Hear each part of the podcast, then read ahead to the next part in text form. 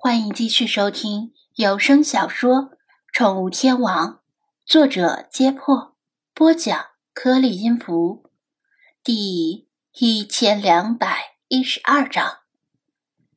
原来菲娜想出来的好方法，就是让张子安随身带着几瓶蜂蜜，一旦再遇到蚊子大军，便果断的砸碎瓶子，把蜂蜜往自己身上浇，牺牲自己保全菲娜。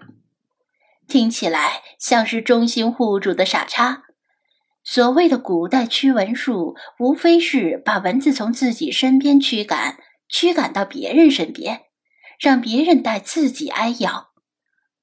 张子安觉得这办法真心坑爹，完全是损人利己的勾当。他刚才还在可怜古代埃及奴隶。一转眼，自己就成了舍身饲蚊的现代奴隶。不过被菲娜用爪子指着，他也不敢在明面上反抗，暗自琢磨怎么把这事儿蒙混过关，或者希望他一会儿把这事儿给忘了。没想到理查德一翻身蹦起来，叫道：“你看看，本大爷觉得这方法很赞。”反正你可以多抹一些清凉油嘛，身上同时散发着蜂蜜和清凉油的味道，让蚊子飞来飞去无所适从，想想就酸爽。你说的倒是轻巧，万一蜂蜜对蚊子的诱惑力超过了对清凉油的杀伤力，怎么办？张子安反驳道：“要不？”我把蜂蜜浇到你身上得了，你把蚊子大军引走。以后逢年过节，我会做些坚果烧烤祭拜你。他们两个你一言我一语，变着花样推荐对方去当炮灰。好处就是漫长的旅途也不觉得无聊了。又往西开了很长时间，在下午终于再次抵达西瓦绿洲。昨天来西瓦绿洲的时候，只是匆匆路过，没来得及驻足观光。但今天，他们有的是时间。不出意外的话，他们今晚就会在这里找间旅馆下榻，等明天与魏康教授会合，再一起出发去贝都因人的部落，与萨利姆、纳巴里、利皮特以及宇宙信息学会那些神棍们会合。共同组队进入沙漠深处，留给他们享受文明世界便利之处的机会不多了。太阳渐渐西沉，张子安决定先找间旅馆落脚，之后再考虑吃喝玩乐的事儿。这里的旅馆档次肯定不能令菲娜满意，但没别的办法，反正只是凑合一个晚上。再说。进入沙漠之后，想住这种档次的旅馆都住不到了。镇里好多驴车来来往往，镇中心是一座人来人往的集市。简陋的帆布棚子下，有不少摊贩在摆摊贩卖各种小商品。理查德落在张子安的肩膀上，应景地哼唱起童谣。不过，听在张子安耳朵里。总感觉说不出的别扭。清凉油的消肿止痒作用是明显的。理查德又从蓝眼凤头鹦鹉变回了非洲灰鹦鹉，其实那副南极仙翁般的样子还挺憨态可掬的。张子安选择了一家位于集市的旅馆，有三层楼，看上去还不算太旧。在进入小镇之后。为了避免下榻旅馆时的麻烦，他已经把精灵们全部隐身。他把车停下，问接待员要了一间位于三楼的最宽敞的房间。反正现在是旅游淡季，大部分房间都空着，没人住。办完入住手续，他把行李搬进三楼的客房。精灵们已经先上来了。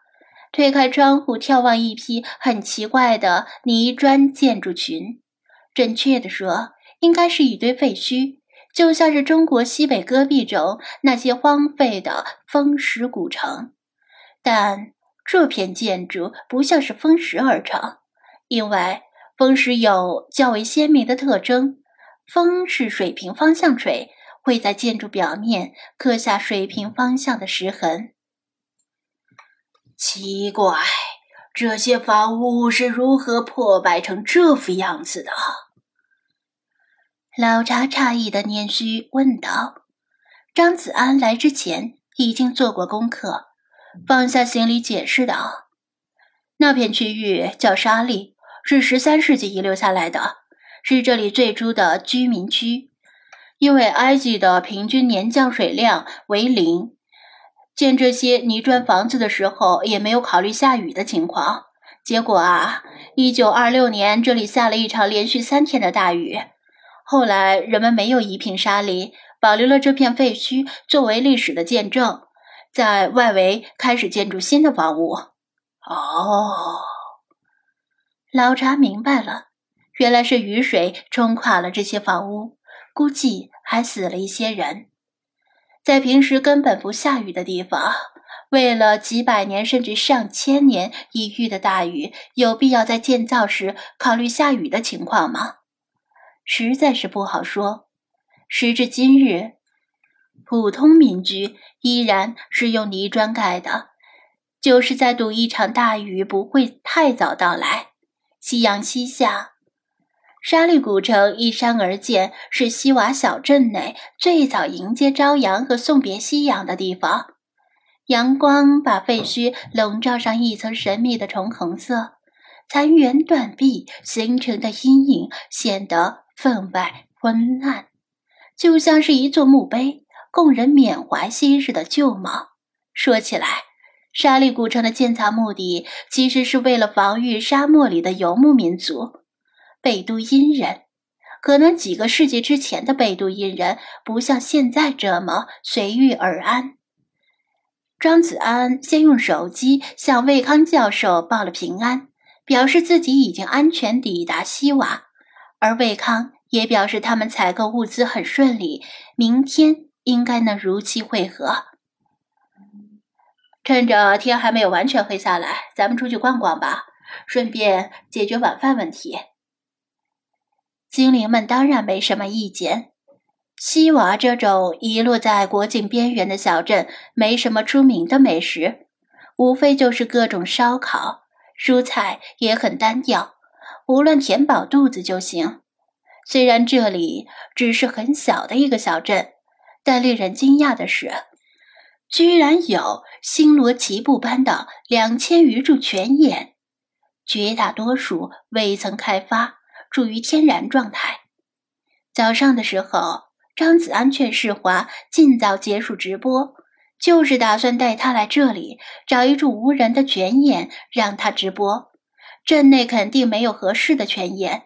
他开车向南驶出镇外，穿过茂密的椰枣树林，前方出现一座用砖石砌成的圆形大池子。几个当地的半大孩子笑着在大池子里戏水纳凉，旁边有几个像游客模样的人在拍照。他看了一眼菲娜，说道：“之前马克鲁港海边的巨岩号称是克里奥帕特拉七世的浴池，而这里啊。”也是号称克里奥帕特拉七世的浴池，也是西瓦最出名的一座泉眼呢。菲娜默然，他才不会在这种地方洗澡。